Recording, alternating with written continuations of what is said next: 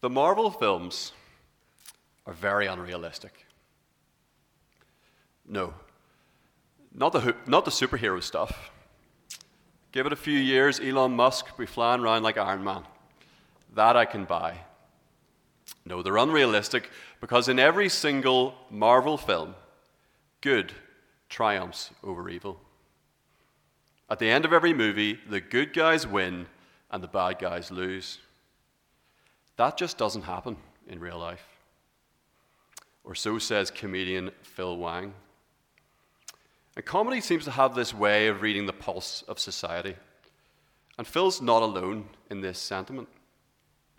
In fact, it really does seem like we live in an age of cynicism.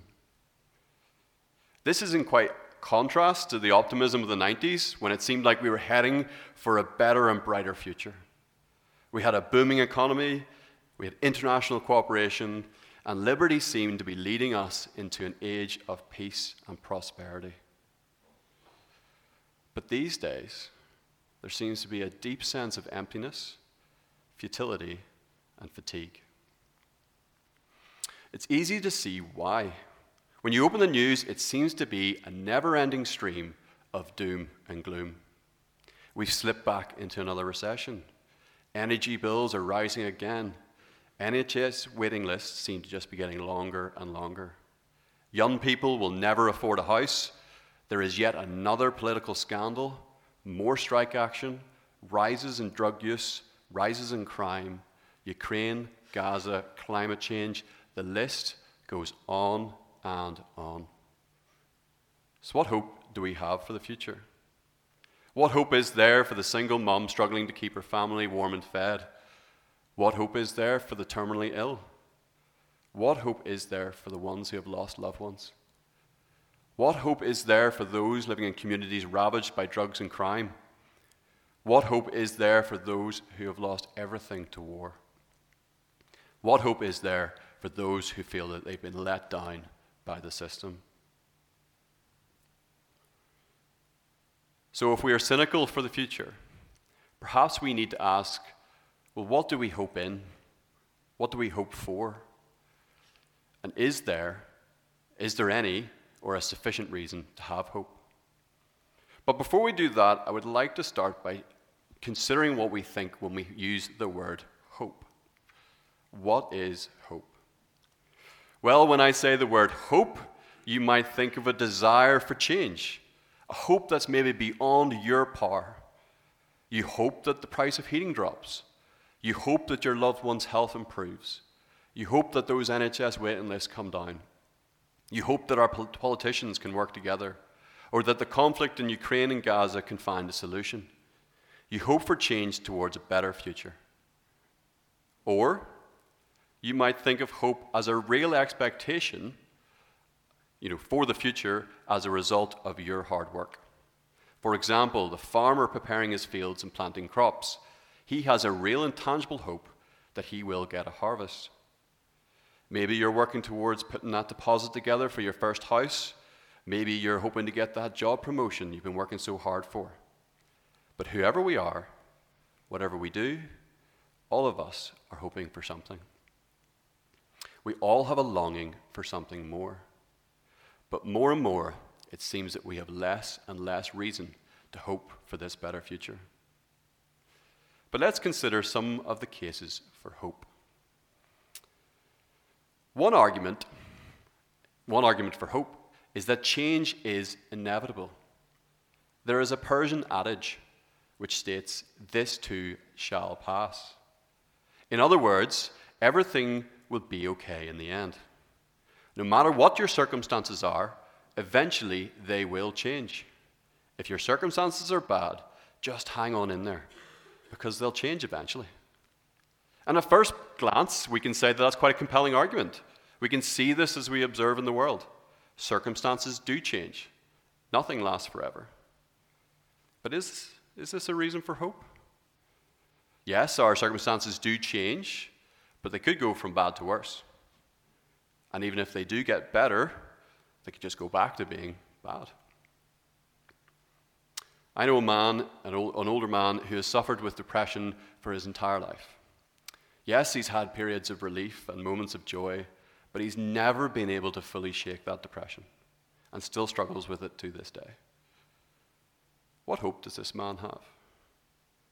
Is, the, is he just here to suffer until he dies? Sometimes we talk about, you know, the peace that comes with death. At least they're no longer suffering. But then what's the point in going on? Why suffer through life if your only hope is death? Okay, well, maybe you think the reason for hope is the ability to change the world. We can get governments to change their policies. We can affect real change in global affairs. We can improve the quality of life through people, either through technological advancements or social reform. With enough effort, good luck, and goodwill, we can change the world for the better. And we can look at history and see many examples of this being true the empowerment of women, the abolition of slavery, the civil rights movement, changing the world for the better. Yet we can also see examples where change isn't for the better. The rise of the radical right in Europe, breaking of climate change agreements, corruption of world leaders. So, how can we know that change is moving in the right direction? Can we even agree what the right direction is? What authority do we put our trust in? Can we hope in human powers? Another view is that life is what you make of it. This world is a pretty messed up place. You don't know what tomorrow might bring. So make the most of your time here. Seek what gives you pleasure, do what makes you happy. That's where your hope is. It's in the next big adventure. Be it a once in a lifetime holiday, that dream job, the car you've always wanted, finding the love of your life, or starting a family. Now, don't mishear me. I'm not saying that those in particular are bad things. Of course not. But if we're putting our hope in them, what happens when they don't work out? What happens when you work so hard but you just can't land that job? What if you never meet the right person? What if you do meet the right person and then they, they let you down? What if that dream holiday doesn't live up to the hype? And even if these things do happen for us, so often the satisfaction is fleeting. We get used to the new car, the memory of the holiday fades, and the initial excitement or rush of that relationship doesn't last. So what do we put, so what do we put our hope in then? So maybe there's no reason for hope. And sadly, some people have come to this conclusion, and we can see that in the statistics around suicide.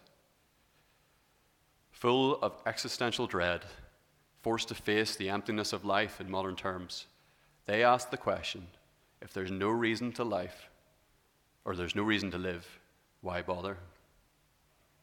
Of course, not all of us feel this question with the force that many do, but it does raise an issue that we need to look at. Well, you might be glad to hear that I think there is a strong and credible reason for hope, and this is the Christian hope. A hope that's given to us by God who reveals himself in the Bible. So we're going to look at John 1 1 to 5, and that should hopefully be on the screen. In the beginning was the Word, and the Word was with God, and the Word was God.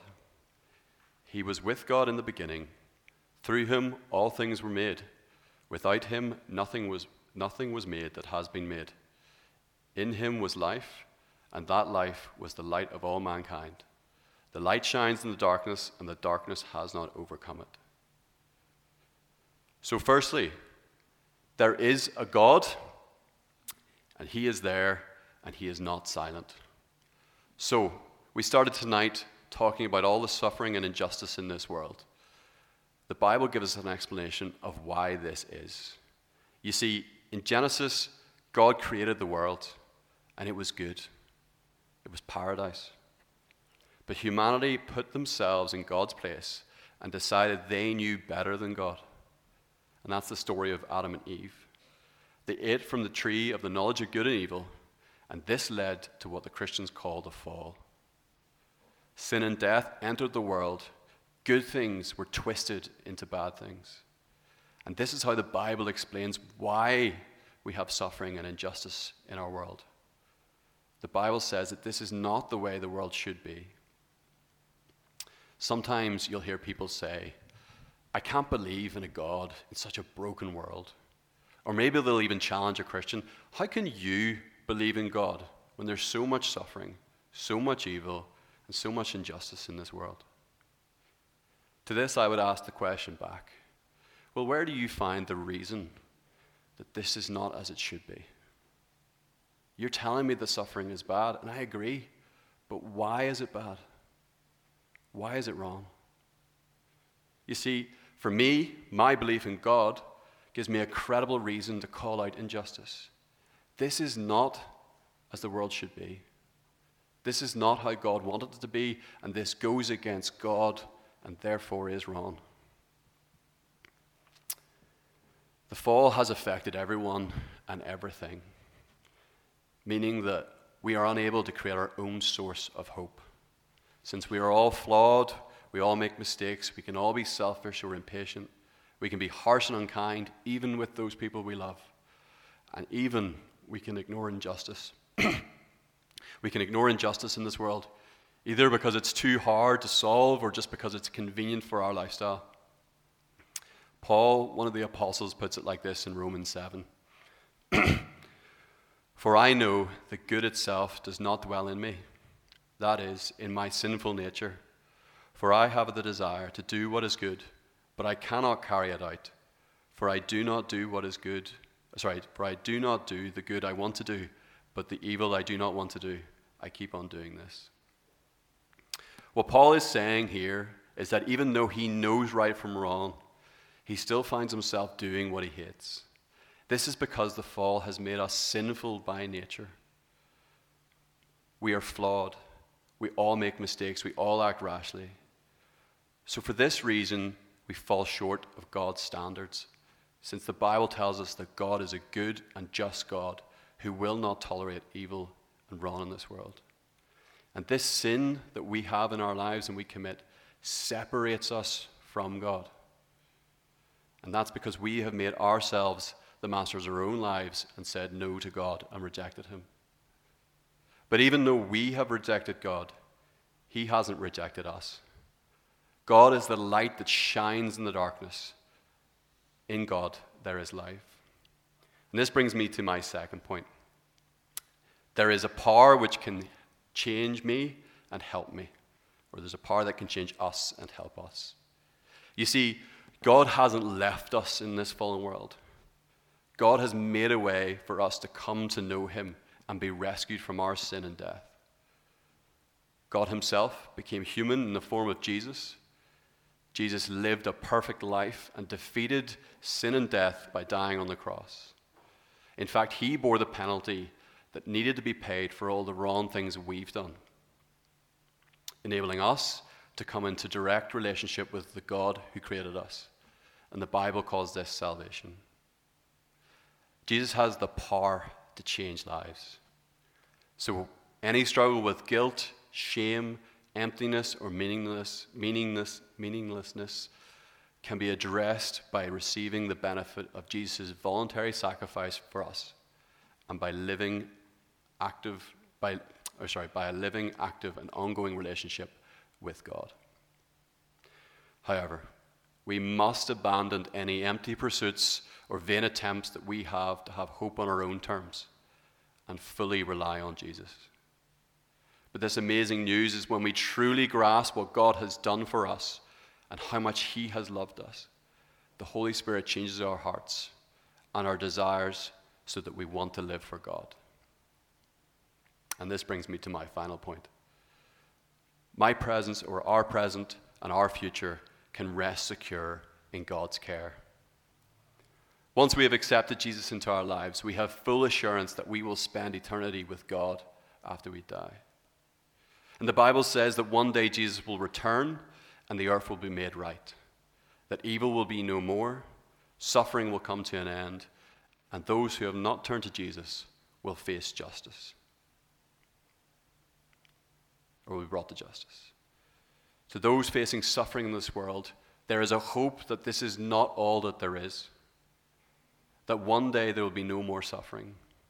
One day they'll live per- with perfectly restored bodies free of illness and addiction. But there is also a hope for the here and now. Now, nowhere in the Bible does it say that if you become a Christian, your life will be easy or free of suffering. In fact, it actually says quite the opposite. But for those of us who have accepted Jesus into our lives, we can ask God for help in our circumstances, and we know that He has the power to change them. To the man with depression, he knows that his life has meaning, that God cares deeply about his suffering, and that ultimately there will be a day that he will be eternally free from his depression. To those living in communities broken by crime, they can be comforted knowing that Jesus has and does change even the most hardened criminals. He has the power not just to change individuals, but whole communities with his love. To those whose homes and lives have been destroyed by war, there is a hope that one day God will restore this earth and bring those responsible to justice. When we are in relationship with God, we can live with the love, comfort, and peace that He offers those who have accepted Him. God gives His Holy Spirit to strengthen us and support us to live in this world.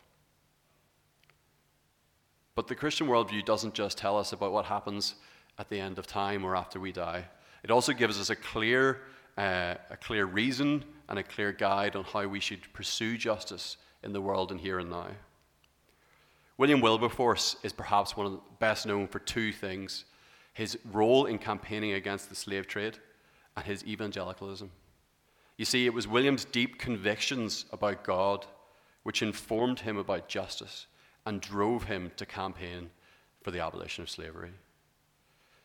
And when Jesus was on earth, he too went around meeting people's needs, not just their spiritual needs, but their physical needs. And Jesus really cares about people's suffering. We see in the Bible that he had a friend called Lazarus, and there's a story in John chapter 11, um, which you can go and read. But Lazarus got sick and died before Jesus could get to visit him. And when Jesus arrived at his home and met his grieving family, he too was overcome with grief and he wept. To those who know the story, they know that Jesus would go on to bring Lazarus back to life. But despite this, Jesus wasn't flippant or disconnected with the reality of that loss. Jesus cared deeply and genuinely about the pain and suffering brought around by the loss of a loved one. And so God cares immeasurably more about the injustice and suffering in this world than we could ever. But as Christians, we should pursue a, a deep care for the injustice in this world and be motivated to try and change things. I'll leave you with this question What hope do you have in this world? And does it stand up to critique? And if it doesn't, would you look into the Christian one?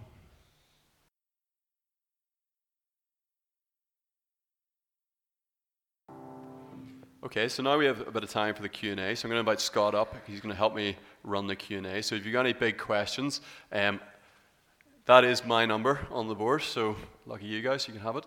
Um, so if you want to text in, or you can just put your hand up, and we'll hopefully get to you. You're going to take that mic, and I'll step out of the way in case it. Do you want to leave your phone so yeah, that just in case anyone questions texts come through, then I can see them? Okay. okay. Uh, yeah, if you have any questions, stick a hand up or text them through. Uh, I do have one to kick us off while you uh, get thinking. Uh, I would encourage to ask questions. I feel like that was good last time that we did that. Um, but so I'll just start uh, with one which I thought of. So, uh, so when we speak of hope, uh, it does seem like it carries a certain level of uncertainty with it, or maybe some mm-hmm. wishful thinking. Um, like if we were to say, I, I really hope someone has me around for dinner this week. There might be uh, not a lot to, to base that off. Um, but is that the same kind uh, of uncertainty that we have in this kind of hope that you spoke of? Uh, and if so, why do you think that it is a gamble worth taking? Okay, so yes, we talked a wee bit about the two kind of two hope, well, two sort of definitions of hope that I put forward. So one was the desire for change that's maybe beyond our power, and that's maybe more in line with what you're saying there, where we, you know, it's a bit of a, I hope that the heating energy prices go down, um, and then there's the other type of hope, which is kind of a hope that, you know, the outworking of our, our, our work. Um, so, yeah, so I guess the, the hope with the desire for change that's beyond our power, it's, I guess it's a level of trust in the authority that is bringing about the change.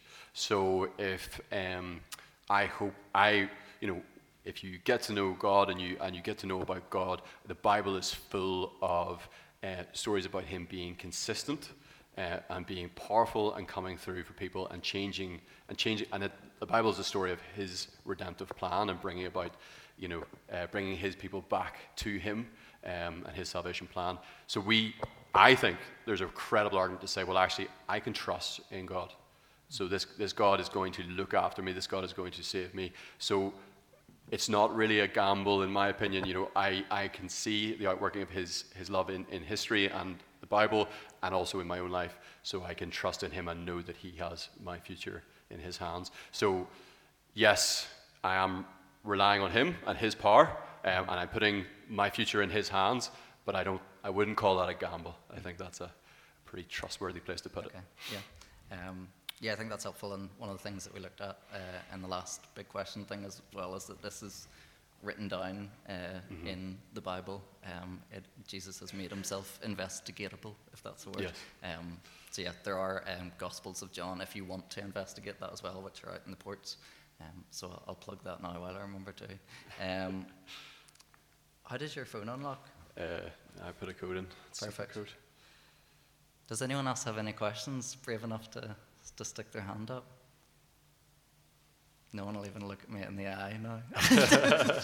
There's no text. no. Um, okay, well, I have another one here. So, um, many people find their hope in another religion, uh, which still looks like having a hope in God. Uh, but what makes the hope in Jesus unique? Absolutely, yeah. So, um, yeah, it's definitely something I thought about in preparation, but you know, time is, is short, and you didn't want to be here all night. So, um, yeah, I mean, we'll take. Yeah, I guess there's first, there's first of all there's the argument. Okay, an argument for a God.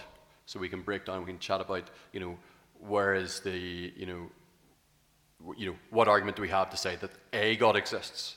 And once you're on that stage, then you can say, okay, well, I agree that there might be a God, so which God? And then that's where we come in. So I guess it's a case of breaking down what you would say is, you know, I'll take, for example, Islam, for example. So Islam, in Islam, uh, there is the, Allah, who's, the, who's God, and so your life is spent trying to make sure you are on good terms with Allah. So you are living a holy life and trying to be, you know, through religious activity and, and dedication, and there's a lot to be said for that, but, you know, you never know, okay, if you are saved. So you, you're working towards that and you're trying your best to, to keep and live a good life and, and live a religious life, but you never know, there's never that guarantee. Whereas when we come to the Christian faith and we look at what Jesus' claims are, Jesus is saying no, no matter how hard you work, no matter what you do, you will always fall short of God's standard because God is perfect and God is holy and God cannot abide any sin. And so, no matter what you do in your life, you'll never earn your way into heaven. But it doesn't, but that's okay because Jesus has died on the cross, has paid the price for our sins, so he will take our place. And so we can be made righteous by Jesus and what he did. And so um, that means that when, you know, when it comes to the end, uh, and God looks at us, he actually sees Jesus and says, okay, that's, this person is holy and right. So we have this, um, we have this, uh, this assurance that we know that we are right with God, no matter, you know, because we're always going to, you know, mess up. But when we realize, and I mentioned that in the, in the, in the sermon, when we realize this sacrifice that God has made for us and that Jesus has made for us, and that we accept that in real terms and genuinely, that will then transform us, and we will want to live. We'll have this desire to live for God. Um, and so it's not a case of being like, okay, I take Jesus' free gift and then I live however I want to. Um, you know, uh, actually, you know, once we take that free gift, that will transform us if we take it genuinely, uh, and so we will live for Christ in that. Thanks, that's very helpful, that aspect of an assurance with hope, which is. Yeah, so there's yeah, so it, in contrast, then yes, we have this guaranteed assurance. We know that we are we are right with God and we are saved. Whereas in, in other faiths, that's not necessarily a guarantee. Mm-hmm. This is your last chance. Don't walk here out here and regret it. Any questions? And the humans your book um, based on the trustworthiness of Jesus and Jesus'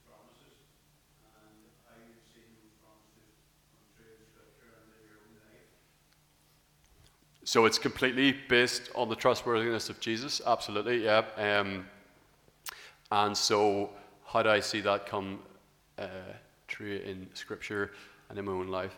Um, I think, yes, so Jesus makes big claims in the Bible about who he is.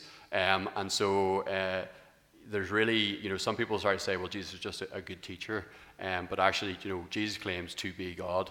Um, so, you kind of got to either put him into three categories. He's either who he says he was, so he's either God, or he's um, mad because he's deluded and thinks he's God, um, or he's bad because he's trying to trick people. So there's no real other category you can put him in. Uh, and I choose to look at the evidence in Scripture and say, no, Jesus is God. Um, and so then, so then, um, yes, how have I then seen that in my own life? Um, I think in many ways, it's easy to, to really reflect, it's easier to reflect back on the past than it is to really know exactly what's happening in the, in the present. But I think one way I've definitely seen God in my life um, is in, I, when I was younger, when I was 14, uh, my father passed away. Um, and so a, a big loss. Uh, but that sense of peace that came with that and how he looked after not only me, but my family uh, uh, you know, my mum was left with four quite young children on her own. You know, the, the assurance and peace that came through that, that Jesus was uh, real in our lives throughout all that time, and still is.